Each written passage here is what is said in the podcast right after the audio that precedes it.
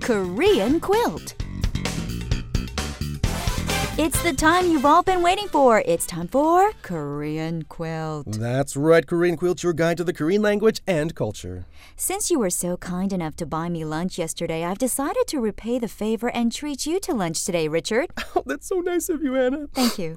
Well, don't cry. It's okay. it's the least I can do for someone as sweet, gentle, and kind hearted as yourself. Wow, you're feeling happy today, aren't you? It must be this place that does it to me the clean air, the healthy food, all of this well being stuff that makes for a healthier lifestyle. And a happier person, too. What did you order for us, by the way? Actually, I haven't ordered yet. 아직 안 시켰어요. So, on today's Korean Quilt, we'll be looking at ordering food once again, or actually, not ordering it, as it looks to be the case with today's key phrase. Exactly. We're going to learn how to say I haven't ordered yet, which in Korean is 아직 안 시켰어요. Now, yesterday we were talking about ordering something, and so, for example, that big rice dish that's so popular here, bibimbap.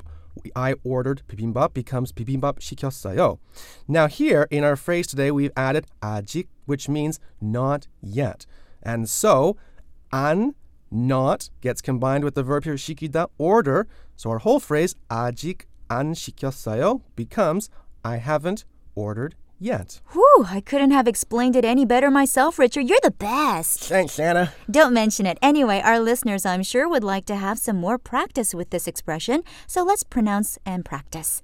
아직 안 시켰어요. Okay, I haven't ordered yet. 아직 안 시켰어요. 아직 안 시켰어요. All right. Super! That's all the time we have for today, however. But we will be back tomorrow, won't we, Anna? That's right. So join us then on Korean Quiz. Bye!